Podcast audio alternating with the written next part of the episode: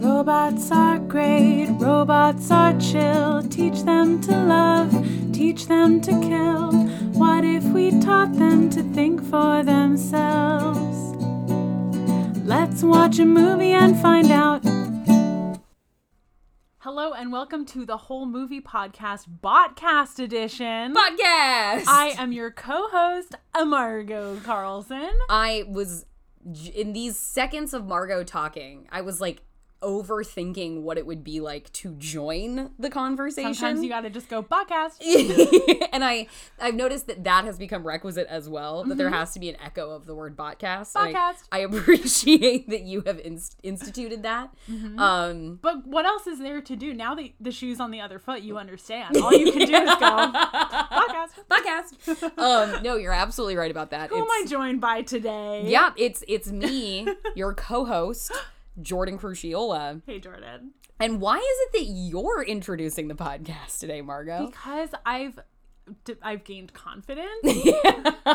You've given me the space to grow and to learn how to introduce a podcast correctly. Great, uh, thank And you. more importantly, because this episode we're talking about ex machina. I we have been meaning to talk about it. We have promised to talk about it. We have We- mentioned talking We've about said it. we'll get to it. Yep. And guys, we're we've gotten to it. We've gotten to We've it. arrived. Holy shit. Um Ex Machina Day, written and directed by Alex Garland, 2015? yeah. 2015, I believe is when this movie came out. That feels right. uh, I was living in San Francisco at the time, so I, I think that is a 2015 movie, um, and a a definitive film. yeah. One of the best movies I've ever seen. I love it. It's a good movie, guys. It's a great movie. It is shocking how entertaining, uh, yet like harrowing it is. And austere. yeah, It's it's truly kind of a stage play. It's there's 3 You're right. four You're right. characters. hmm and they're all in one space together. It's like a bottle episode. Mhm. Um, and yet fully sustainable and enchanting. enchanting. It's it's it. I I look at this movie and I see um resources well used. Yes, a- all the money is on screen in that movie. and it like how how to make something very simple look very expensive not to say that it was cheap but like the the realization of how incredible ava looks i i can't imagine a time when i could watch this movie again and be like wow those effects aged Exactly. I watch it She looks now. real. I watch it now, and she looks as real as she did when I walked out of the movie for the first time, gobsmacked by it. and this is one quality of sci-fi cinema Mm-hmm. that connects to the gaze, which we've talked about a lot Mm. in in this podcast. Yes. Uh, the cinematic gaze of of scopophilia that is the the desire to look the pleasure in looking at something in sci-fi alison defren who's a sci-fi cinema scholar calls this the kaleidoscopophilic gaze Okay. which is the the pleasure in looking at something that is technologically intricate Wow. mesmerizing And okay. Yes. and Agreed. and how that is part of the pleasure of sci-fi cinema Mm-hmm. is the pleasure in sort of like appreciating Mm-hmm. the cinematic accomplishment of achieving this kind of visual effect Wow. so there that's sort of like a, a meta experience of watching this movie Yeah, is yeah, yeah. indulging in the kaleidoscopophilic pleasure of ogling ava's body we'll get into it yes. and appreciating it as a cinematic Mm-hmm. accomplishment, as a technological feat in our day, as well as in the day of the movie. We could be done right now. Guys, and this has been Today, the Ex Machina episode. season one of the podcast. we covered it.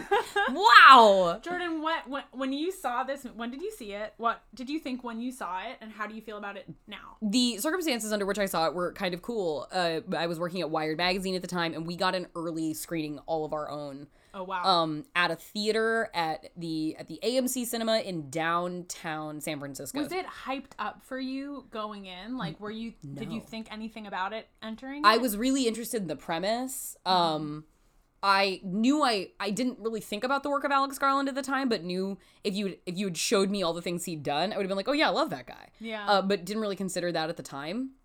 Um, and just knew that we were getting access to this thing because we were wired and that was part of sort of like their media plan was like ooh we're gonna give them I, I don't remember which, when the movie came out specifically what month because we saw it in February of that year and I think that was before it was even starting to do like formal press rounds and I think Wow. it was sort of for our specific review and I don't know if we requested it from the from the studio to be like we want to check this out for like dense feature consideration so I was entranced the entire time. I walked out of the theater almost unable to believe what I had seen. Yes. I was like this is this is one of the best fucking things ever. This is every actor in it is so good. Like, every actor in this is so good. Yeah, the Oscar Isaac is performances- so great. I'm a big Donald Gleason fan. Same. He's so good in this. And this was Alicia Vikander had done things that I had not seen, but this was how the world was introduced. Yes. really I've never seen her before. to Alicia Vikander. And this, yeah, this was the first thing I had seen. And it was, I was like, this is one of the greatest performances.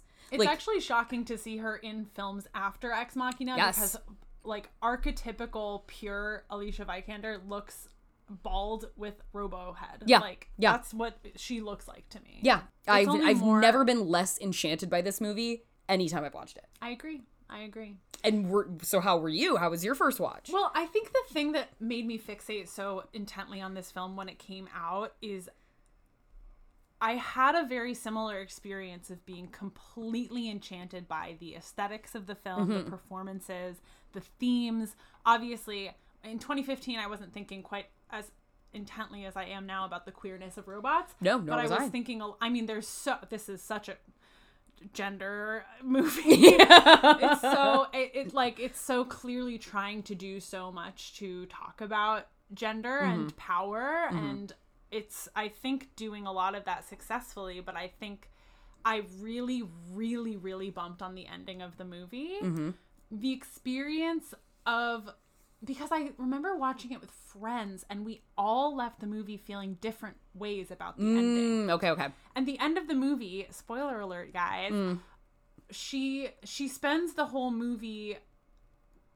We spend the whole movie as an audience believing that she is this sort of sweet, innocent, um, lovable, desirable, human adjacent robot Mm. Yeah. who Mm-hmm. A born sexy yesterday ish kind of figure. completely born sexy yesterday Uh-huh. and that in the in the way that born sexy yesterday trope characters are Mm-hmm, this is another character who has met um, a man and fallen in love with him because he promises her access to the world access to freedom but also access Uh-huh. She's like a less to, starry eyed Quora yes in her yes. like super being sort of sense. Yeah, she's she's ignorant of the world, but also comes from the the knowledge of like her brain is the world and she's she wants to be out there in it and she wants to experience it with Caleb. So the whole movie Yeah. we're getting the impression that this is kind of a love story. Yeah, yeah, yeah.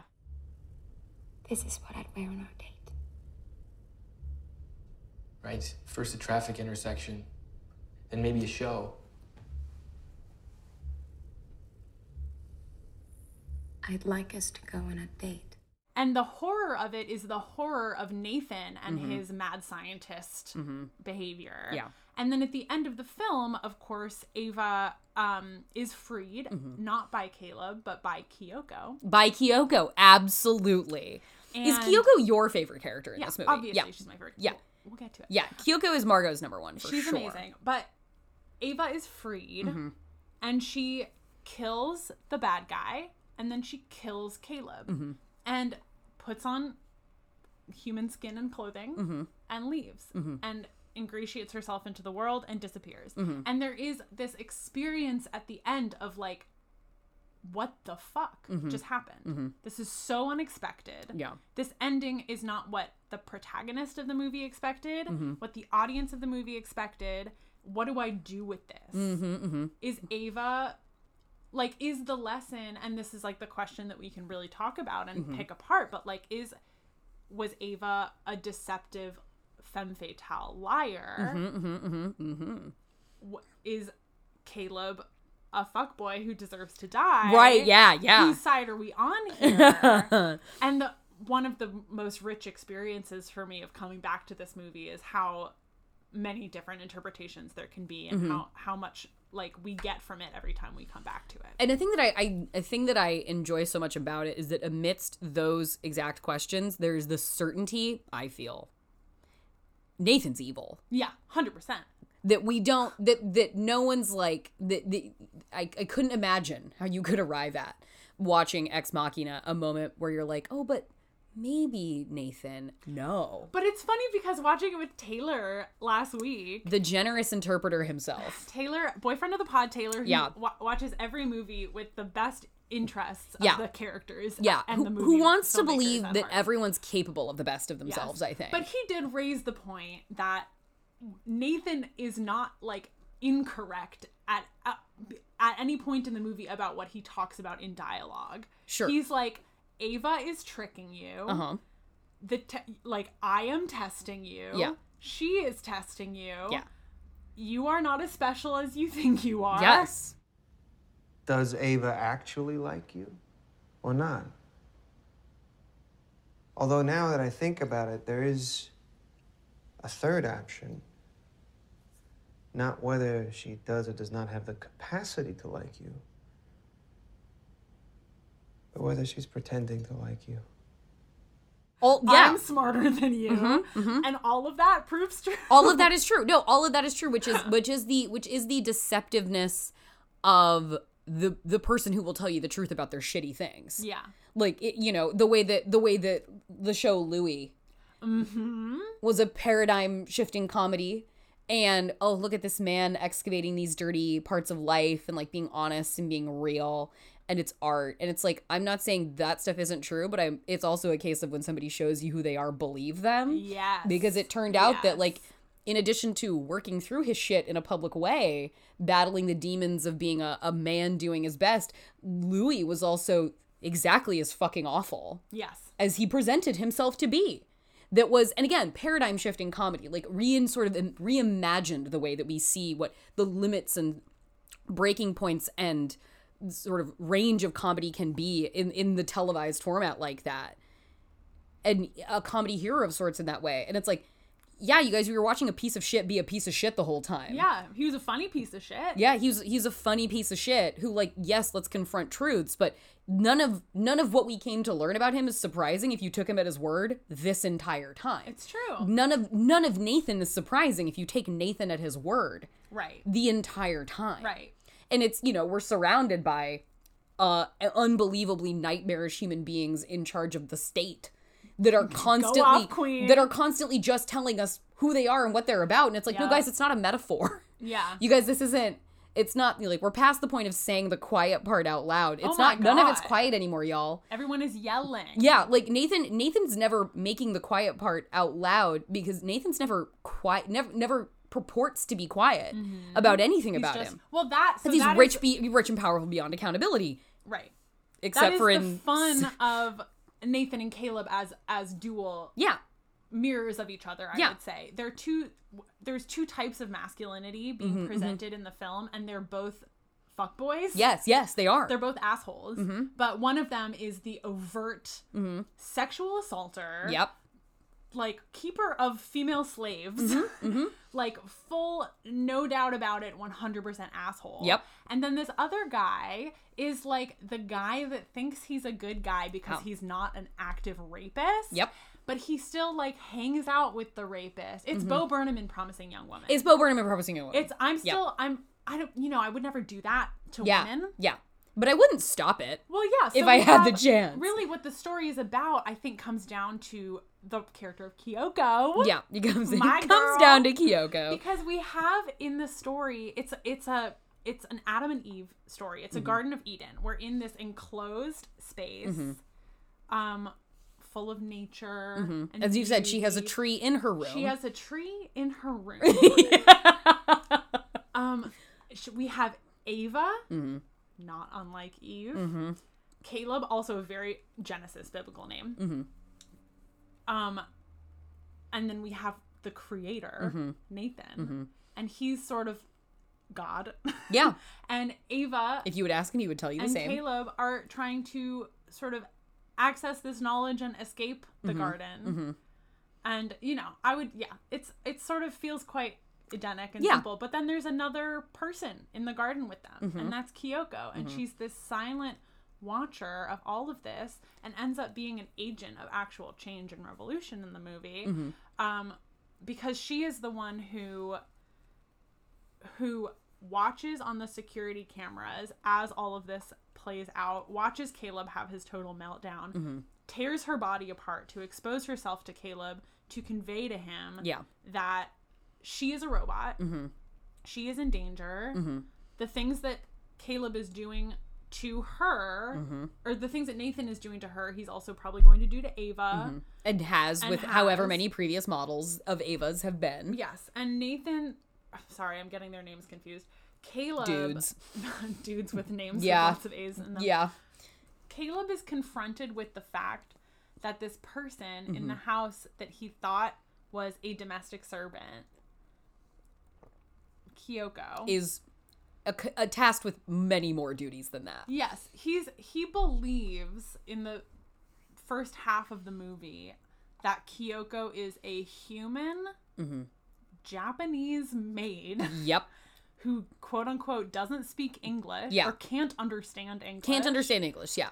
um who walks around the minces around the house in like stiletto heels and a short dress. Yeah, all the something time, short and serving silk. Sushi. Yeah.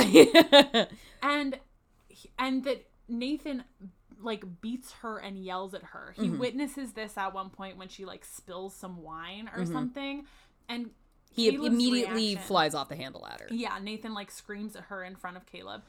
But it also means that I can't tell her that I'm pissed when she's so fucking clumsy that she spills wine over my house guest. I think she gets that you're pissed. Yeah? Good, because I am pissed. Hey, Kyoko. Go, go. And Caleb's reaction is to be like, "It's not. It's okay. I'm not mad." Yeah. like he doesn't. He doesn't want to help this woman at all. He just wants to make sure she knows that he's not mad at her. Mm-hmm. Yeah, that he's he's not the bad guy. So this is like nice, classic nice guy. Mm-hmm. Like I'm, I'm not actually going to affect any type of change to help this woman. Mm-hmm. I'm just going to make it clear that like I'm, I'm nice to her even when her employer isn't. I guess. yeah, yeah. Oh, Then she like appears naked in his in in Nathan's room. Caleb Mm-hmm. enters Nathan's room and Kyoko's on the bed nude, Mm-hmm. and she's like presenting herself and he's like oh no no i don't i would never do that Yeah. oh no That's not what I'm here for. and then she rips her face off Yeah, she she removes her the skin portions of her face. to present the fact that she she who cannot speak Mm-hmm. is to to share with him that she is like Ava yeah, yeah. imprisoned here Yes.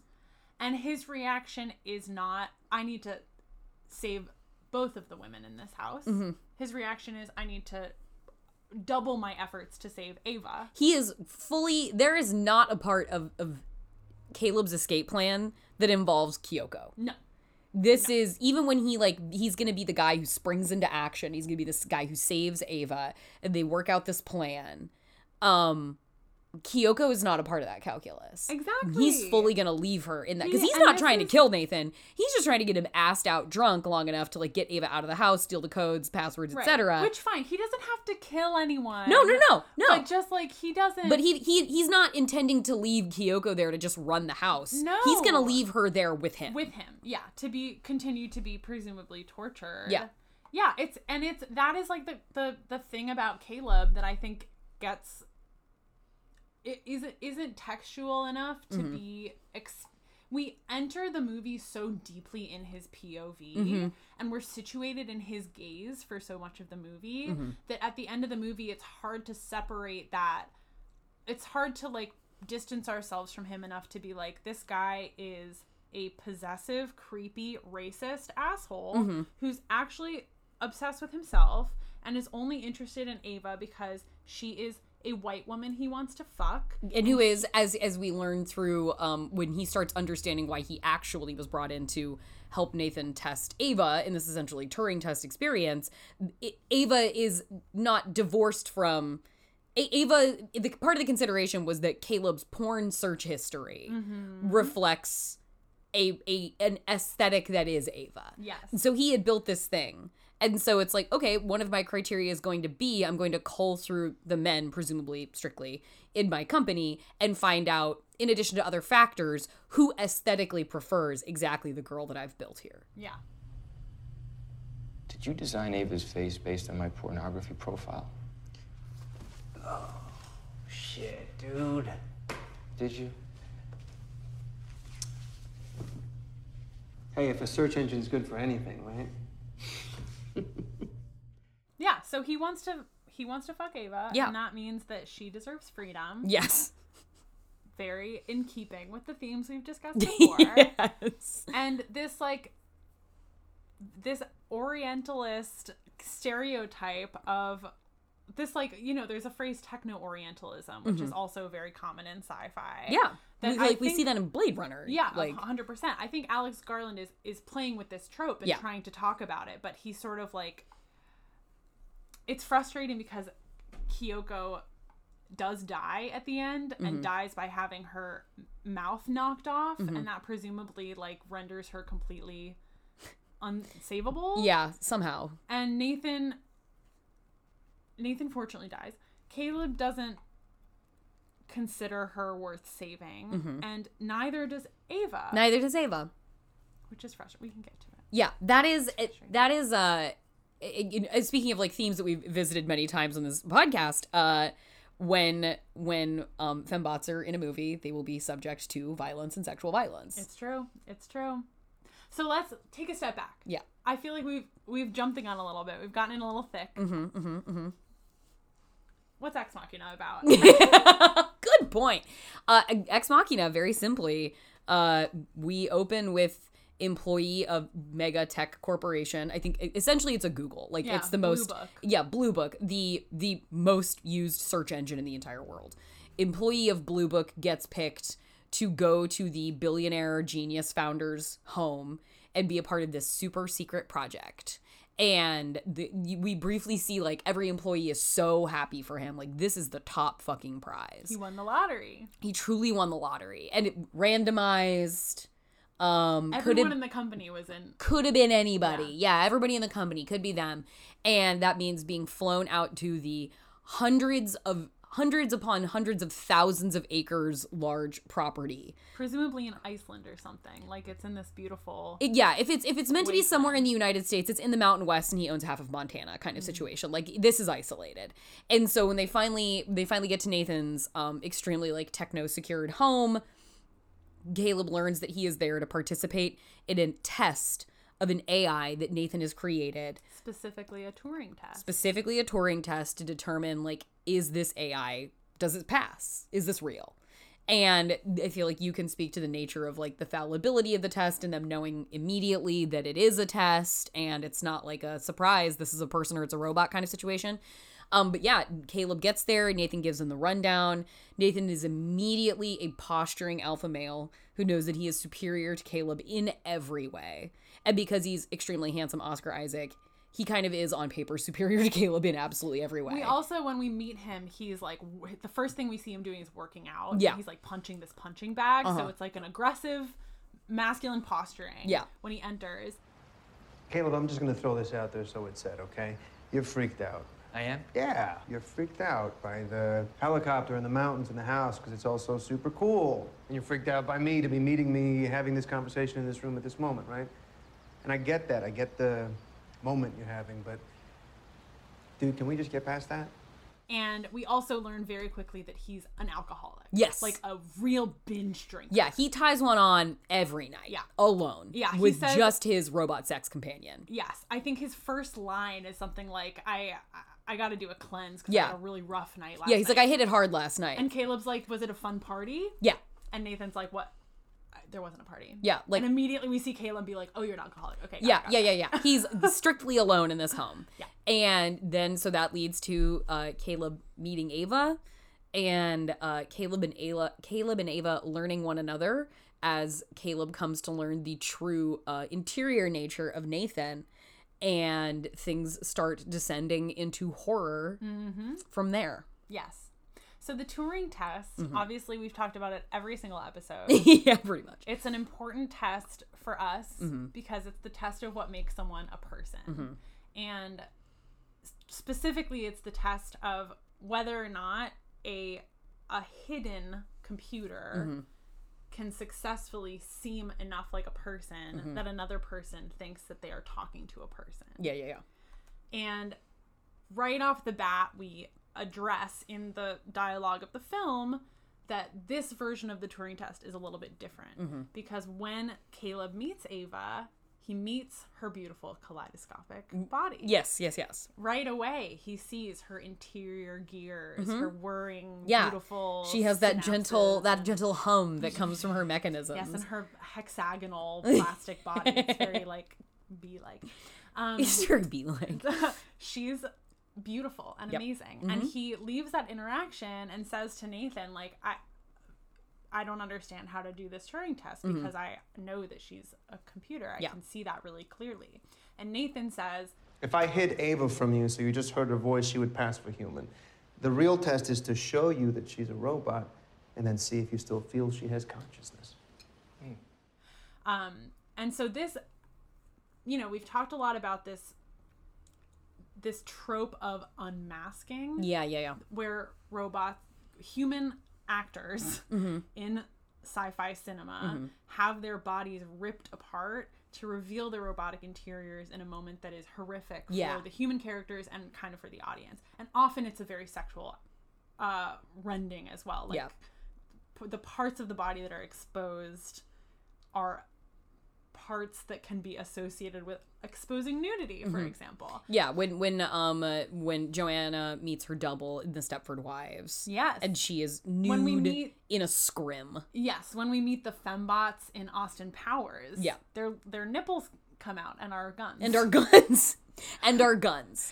and when our we guns. when we we an example of of roboticism in the remake of Stepford Wives is enhancing dramatically breast size. Yes, yes. At a command. when when these androids are fembots, Mm-hmm. it is so much like the unmasking of their of their body to access this eroticism and fetishism Mm-hmm. and then also this like reveal of the horror of that Mm-hmm. which is why we have made this comparison before to transphobia Yeah, yeah. and to the trope of like the exposure in a sexual context of a trans character Mm-hmm. to reveal like the monstro the quote unquote heavy quotes yeah, monstrosity yeah, yeah, yeah. in these films um, and to the horror of the cis characters in, Yeah. Mm-hmm. the, in the film now this does happen as we mentioned this happens in ex machina with kyoko Yes.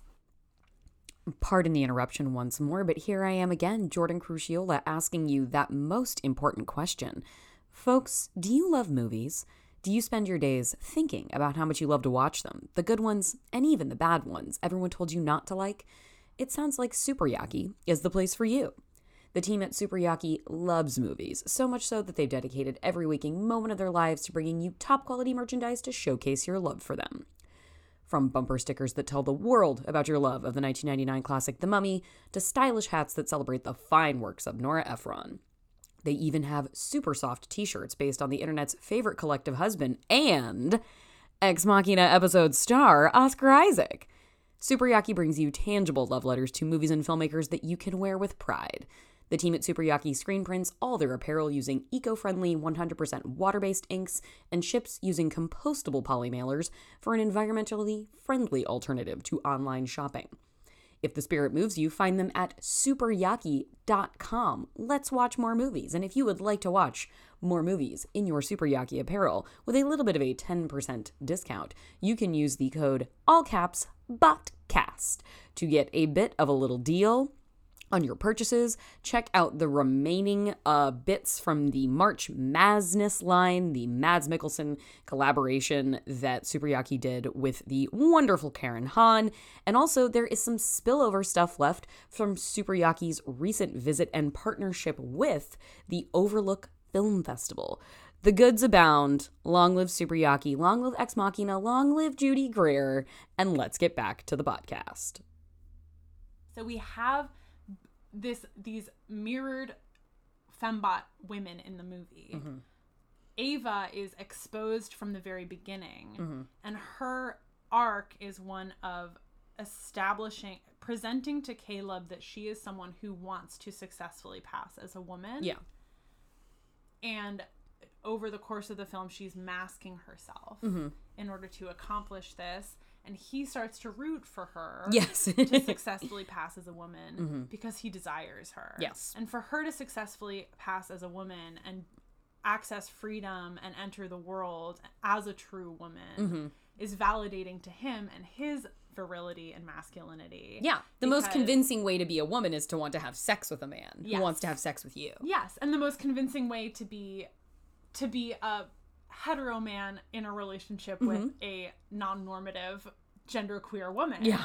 is to uh is for that woman to pass. Yeah. yeah. Yeah. It's crucial for him Yeah. that other people agree Yeah. with him. Yeah, so he's really rooting for that Yeah. for himself. yes. Yes.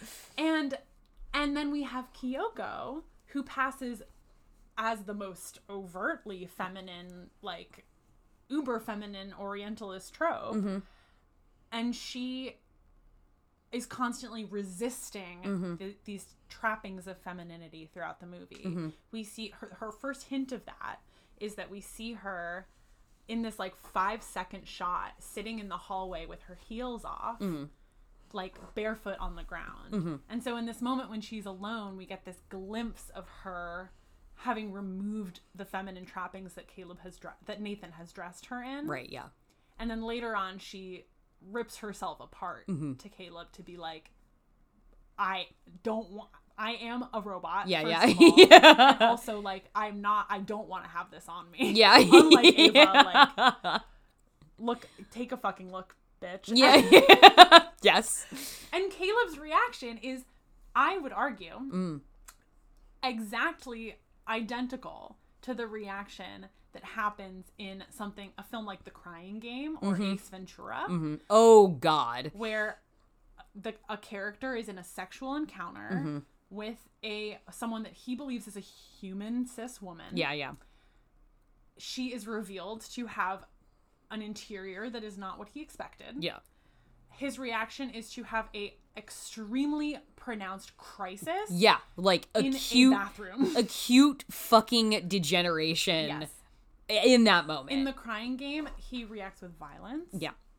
In Ace Ventura, he reacts by this like overtly There is an eh, over the there is a top. montage of him having a full Yeah, bodily he breakdown. showers with all of his clothes on. He brushes his teeth with a full tube of toothpaste. It's like over He's the top. dramatically vomiting into the toilet. Yes, he's horrified to have like had this encounter. Now, when when Caleb encounters the unmasking of Kyoko, Mm-hmm. he has uh, a crisis in the bathroom as well, Mm-hmm. where he has he has this same sort of internal anxiety, which is the anxiety of c- could I be queer? Yeah. Could my gender not be as intact as I thought it was? Am am I really what I've always believed I am? Yes, and when in a robot movie, what that the version of that that happens in Android movies is that he tears into his own skin, Yeah. looking for wires and gears. Yeah, the, the most sort of like traditional body horror we see ha- see into the f- film up to that point is him running a, a knife through his arm to like see if there's flesh Mm-hmm. and under like there. opening up to look for wires. yeah, like pulling He tries to apart his pull incision. eye down like the same way that Kyoko does. Mm-hmm. He's like really tr- like does not believe that he's human in this moment. Yeah. because he's met someone he thought passed as human and she wasn't. Mm-hmm. Um, and then he proceeds to like punch the mirror Mm-hmm. in distress, which I am obsessed with because even though he doesn't actually, he's not actually violent to any women in the movie. No, actively no, he punches the mirror in this like scene out scene closer Mm-hmm. um but what he punches is actually a security camera right? that um we like throughout that sequence we're cutting between Caleb in the bathroom and the perspective through the mirror Mm-hmm. with like little blinking lights to to establish that this is a a secret camera basically. Yeah. And when he punches the camera, we finally cut t- to the reverse of who is watching and Kyoko is the one watching on the security Right, and- camera. and we know that he's being surveilled by Nathan up to this point. Yes. but to see Kyoko in that moment, So she's watching him have this meltdown. He's punching essentially the the place where she is watching him. And Kyoko in Japanese means mirror. So I I feel that this like act of metaphorical violence against himself as a reaction to her and then against this like projection of her kind of is drives the point home. Yeah, That, yeah, like yeah. the unmasking the, the the phenomenon of unmasking results in this same type of violence and anxiety Mm-hmm. when it's unexpected and when it's not someone you desire and want to be with and want to give privilege and access to because you want to fuck them. I them I'm realizing now I have a question for you that I didn't realize I had before, which is why do you think Ava doesn't get skin and Kyoko does? Why does Ava exist? Like we see her in security camera footage too, and she is persistently without skin when she is um in the in this home. And Kyoko obviously lives inside of human skin. I wonder if because when we watch the there's sort of this Bluebeard sequence. Yeah, yeah, yeah, which yeah. I think Blue Book is a reference to Bluebeard that would make total sense. slash Facebook, Mm. Slash slash, slash Facebook, yeah. where uh, it's revealed that Nathan has these like corpses of his past fembot Yeah. experiments. it is a harrowing sequence where we see like the early models being unable to perform up to standard and him brutalizing those models as a result. Yeah. Models that as they become more advanced develop consciousness and become aware that they're prisoners. And like one physically like beats herself into oblivion against a door trying to get out. Like we watch her arms fall apart It looks amazing. it looks incredible and it's disgusting. It's horrible, yeah. And we see like various um, races of robot woman Mm-hmm, that he has recycled through before, and it's just it's an absolutely sickening sequence. It's garish. It's really horrible. Yeah. And and all of those women have skin. yeah, And Ava or Kyoko rather also has skin. Mm-hmm. So I feel my assumption is that Nathan very intentionally removed Ava's skin Mm. or didn't give Ava skin for the purpose of this experiment. okay, Right? Yeah, the no, I- I think real that makes sense. test Yeah. As, yeah. For Na- it's for the benefit of it's for the benefit of Caleb. for the benefit of accomplishing the test. Yeah, yeah. And the test is not actually the Turing test. Yes, Which is yes. an important This part is of it. important. Yeah, so even though we we enter the movie believing that it that Ava is being subjected to the Turing test. And they have this big conversation about like, well, if I can see her, how and I can see her robot body, how is it the Turing test? Well, it's if you can see her and still determine that that she has a human mind or whatever. it Yeah. is, whatever the line is. Um, but really, the test is will given the opportunity, will Caleb orchestrate a way to free Ava? yeah, That is yeah. very specifically the test that Nathan has set up for Caleb. And He's he has- completely 50 steps ahead of Caleb Yeah. and about 10 behind Ava. yes, and Kyo- certainly ten behind Kyoko. Yeah, and Kyoko, meanwhile. He so he really is, says like we are that what what you what the test is is like if you does if you want to be with if you desire Ava and you believe that she desires you and you know that she's a robot and you know that I mistreat robots Yes, yes. what will you like and for him ava has successfully reached the reached artificial intelligence if Na- if caleb determines that she should be free If she's a damsel in distress. which i think makes very explicit this this fact that we've been talking about that the the category of human is a politically privileged category Yes, yes. what may give someone because Kyoko again Kyoko passes the Turing test Yeah. with flying colors. She can't even fucking talk. yeah, yeah. But she passes the Turing test, but she doesn't pass Caleb Nathan's test. Yeah. Oh my god, these names. yeah. She doesn't pass Nathan's test because Nathan's because she because he she doesn't deserve privilege. Yeah. Because she's Asian. Mm-hmm. Can't speak English. Can't speak English, yeah. and a domestic servant. Yeah. And those things make Caleb white nice guy. Yeah. determine that she is not does is not in the privilege of deserving freedom Mm-hmm. and help. That's so fucked up. It's so fucked up. It's Ah. so fucked up. It is it this movie very succinctly Um, and I'll, I'd be curious to have I'd be curious to have a follow up conversation with you about certain elements after you see the movie Men, which obviously Oh my Alex God. Garland wrote and directed. I know. I've heard. Yeah, we won't get It's into it. polarizing. It's- I've heard it's polarizing. and it but it, it is absolutely it is primarily concerning itself with this question. It's, I mean, it's fucking called Men, Mm-hmm. guys. It's it's a horror movie about me- about men, women, how they coexist. Um, this movie is not putting in its center centered sights how men relate to women. That's not necessarily the point. But it is it is getting at that the entire time by virtue of if it's it's a movie about power. Yes. And so, therefore, in the setting that it is, which is this romance, psychosexual story, it becomes inevitably about men as they, like men and women as they exist in relation to one another. And so, and I think Alex Garland so s- much more effectively um, is able to to hit the nail on the head in this in its in its gender conversation than when he actually embarks on that conversation explicitly Yes. This and is which what I, I've- I feel like is very like a man doing a good job like when the man like is like i'm gonna have the i'm gonna i'm gonna make a statement about it and try and be like kind of definitive about it it's like well what if you just talk about the thing you know which is men mm-hmm. instead of ta- instead of talking about women which might not be the thing that you know Yeah, you may not know how to talk about that. you as may well. not know how to talk about women which is what men is doing but Mm. ex machina to me is talking about men Yes, it's it's really not about either of the women characters. No. it's about how the men experience to the its women. benefit Yeah, we do find like the Bluebeard cabinets full Yeah. of women's bodies. Yeah. and the the old surveillance footage of Nathan just like decimating these women. Yeah.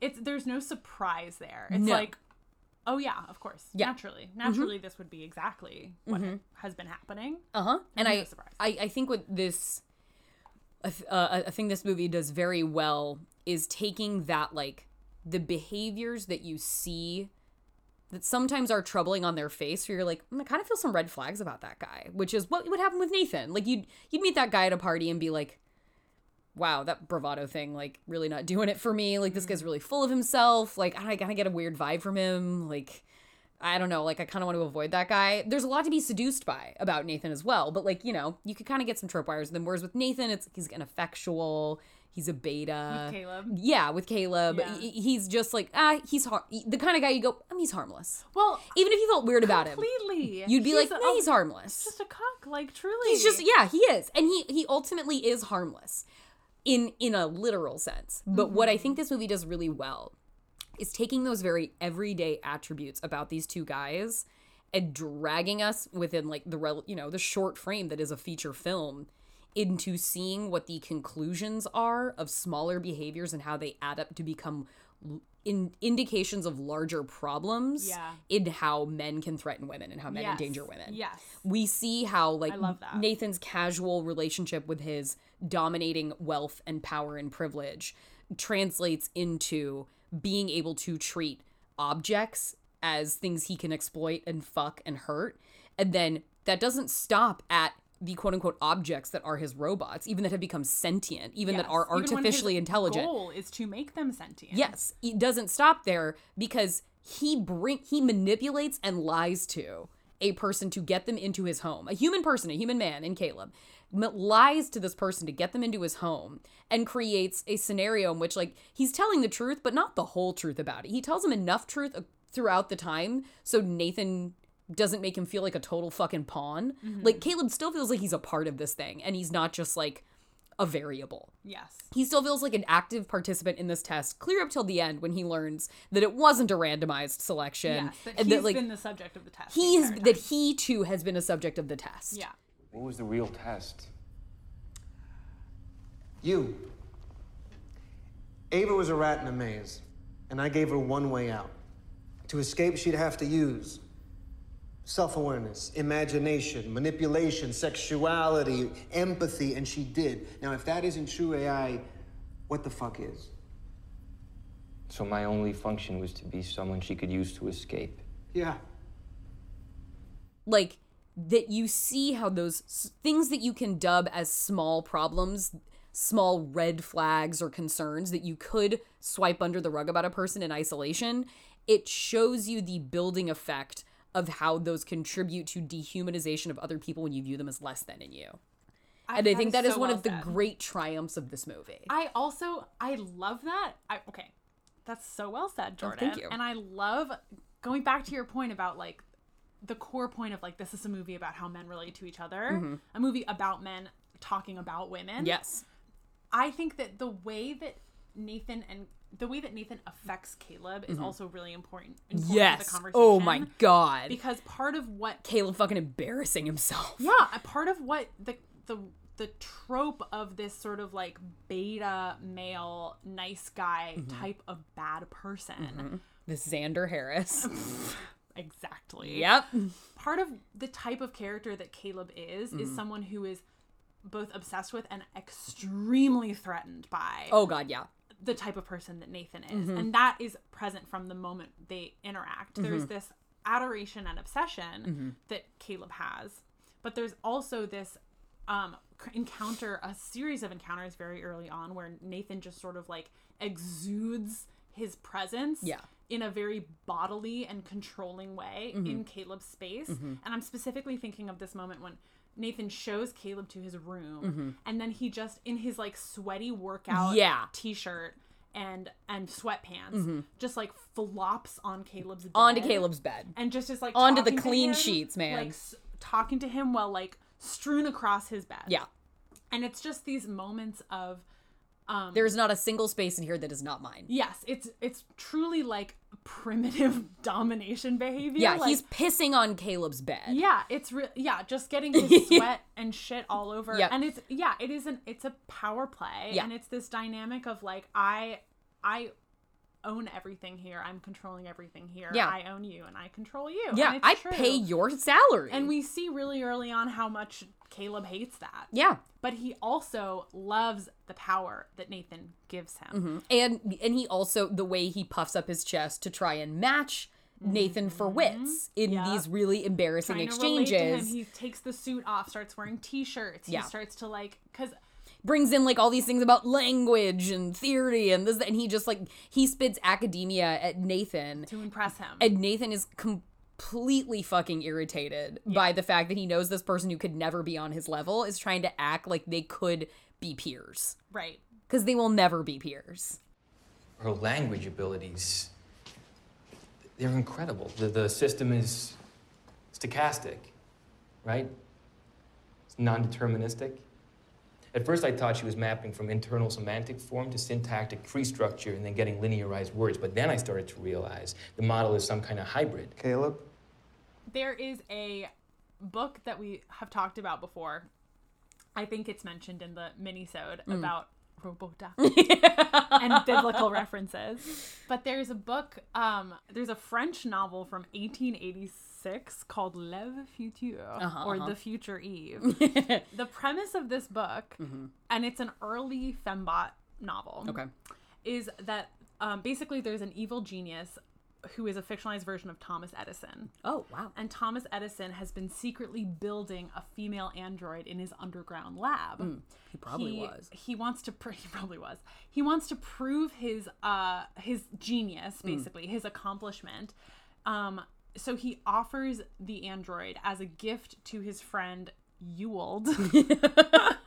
Excellent. And then what what plays out in the novel is this series of conversations between Thomas Edison and Ewald about the nature of women and especially the fundamentally deceptive nature of women and sort of the trappings of femininity. And there's this very like iconic scene where um Thomas Edison like dissects this this human woman um, to like demonstrate all of the different technologies of femininity that she has put on in order to conceal her monstrosity. Oh my God. So he's like removing her makeup, removing her hair, and showing like beneath all of this she's disgusting and horrific. oh my god. And yeah, it's I think that Ex Machina, which Uh-huh. is also like highly sort of bi- biblically referential, Sure, sure, sure. and and um Mm-hmm. the title itself is a reference to like classical literature and classical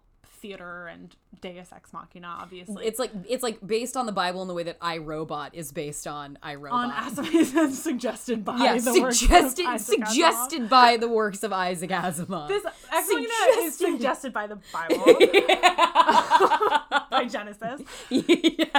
and and similarly, this is a movie where a evil genius is building a fembot in his underground laboratory. Yeah, yeah. And he gives the fembot essentially to his friend Caleb, and the rest of the movie plays out in these these scenes where Nathan and Caleb are sitting across from each other drinking beers Mm-hmm, and just like talking about women and wanting to fuck women and the way that that yeah.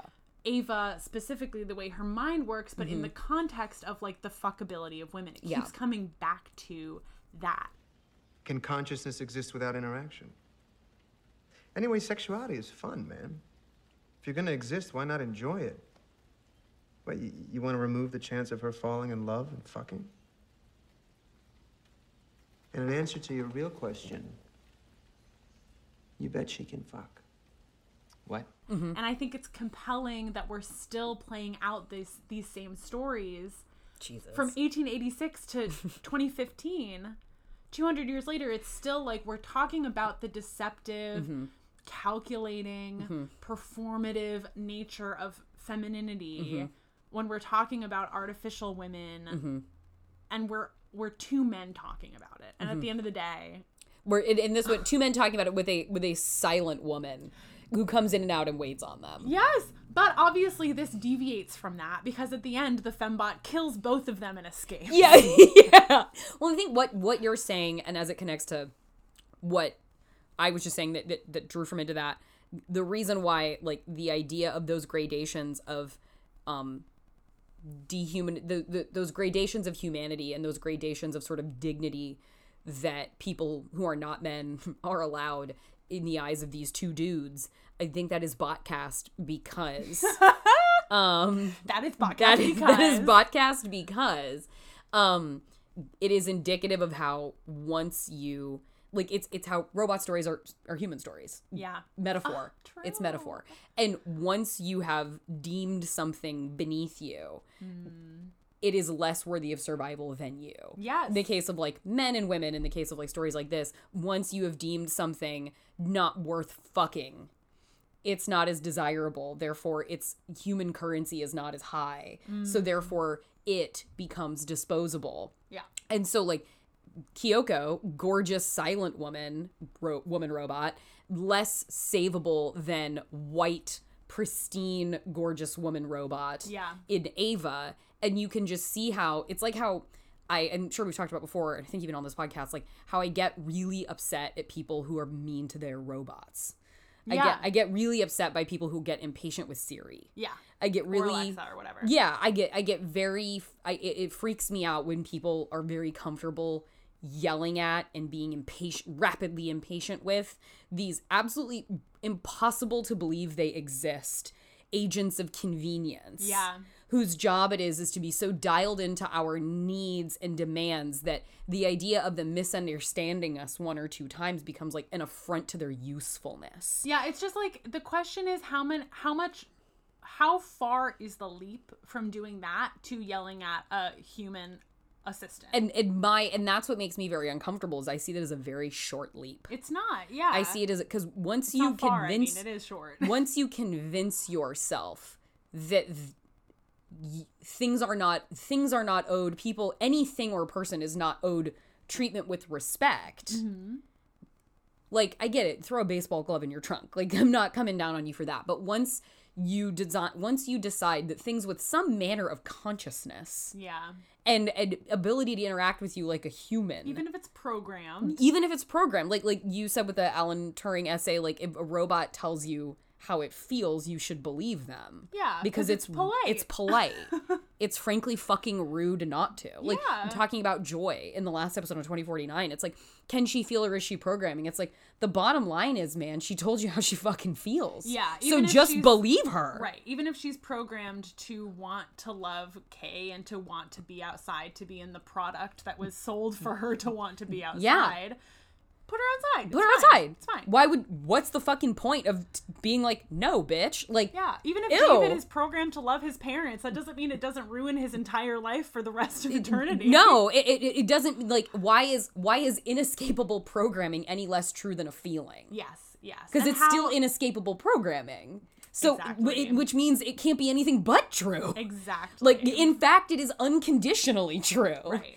And so, when you decide that things with any semblance of consciousness are exist on a scale of deserving dignity and respect, you can start subtly extending that further and further and further. That goalpost will move, move, move, move, move until the point where if you become so used to technologically advanced like robotics to the point where say we got to a point where like a Boston dynamic thing was just a robot we could see walking down the fucking street and that was ordinary. Like y- a canine Mm-hmm. yeah, unit, no no longer did we see like little food delivery robots going down the street and no longer do people like film them when they go by because it's so cute and silly. like it becomes normal. every time I see those things there's somebody taking a picture of it because they're like look at that fucking guy. I've never seen that before. You haven't? Anytime I see those things go by me, someone's like, if they're not taking out their photo, they follow it with their eyes or Yeah. they, they pause to watch it go. And now they do the thing where they blink. Like they have little lights for eyes. What? I, so I've seen them blink to make them look more like something like that's friendly that you should trust. And I think you might have sent me the video recently of like one of those things falling over into like a, a hole or something. And it makes this little sound like wah wah. Like like it's like, oh no, it reacted to falling. And it's so and I want to go help it.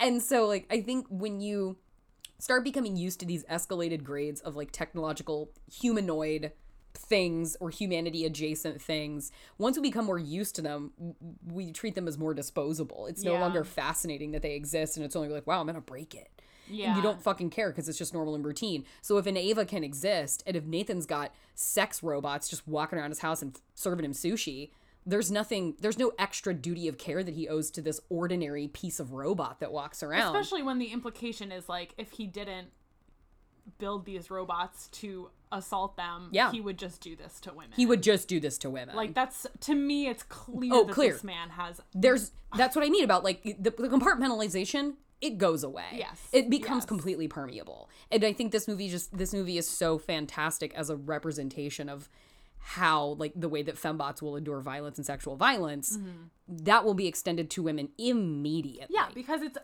it they're they're women. They're They're it's, a- wo- it's a metaphor for women. We don't have fembots right now. So we don't have fembots right now, and as soon as we do, the worst things will happen to them. yes, that because happen to it's women. Violence against women, even if it's an image of women. Yeah, because it's, still, still violence against exercising women. power over this thing by virtue of you being the superior male force.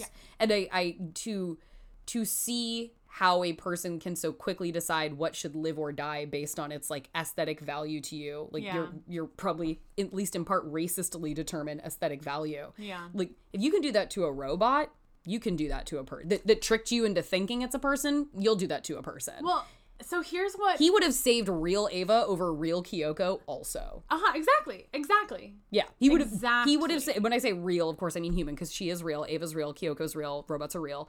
Um, birds are fake. Robots are real. Um, and But they're both surveillance. but robots. they- they're both. There it is, and that's podcast. podcast. That's podcast. It's not up to me. Why is it up to anyone? Do you have people who test you and might switch you off? No, I Then why don't. do Oh, I?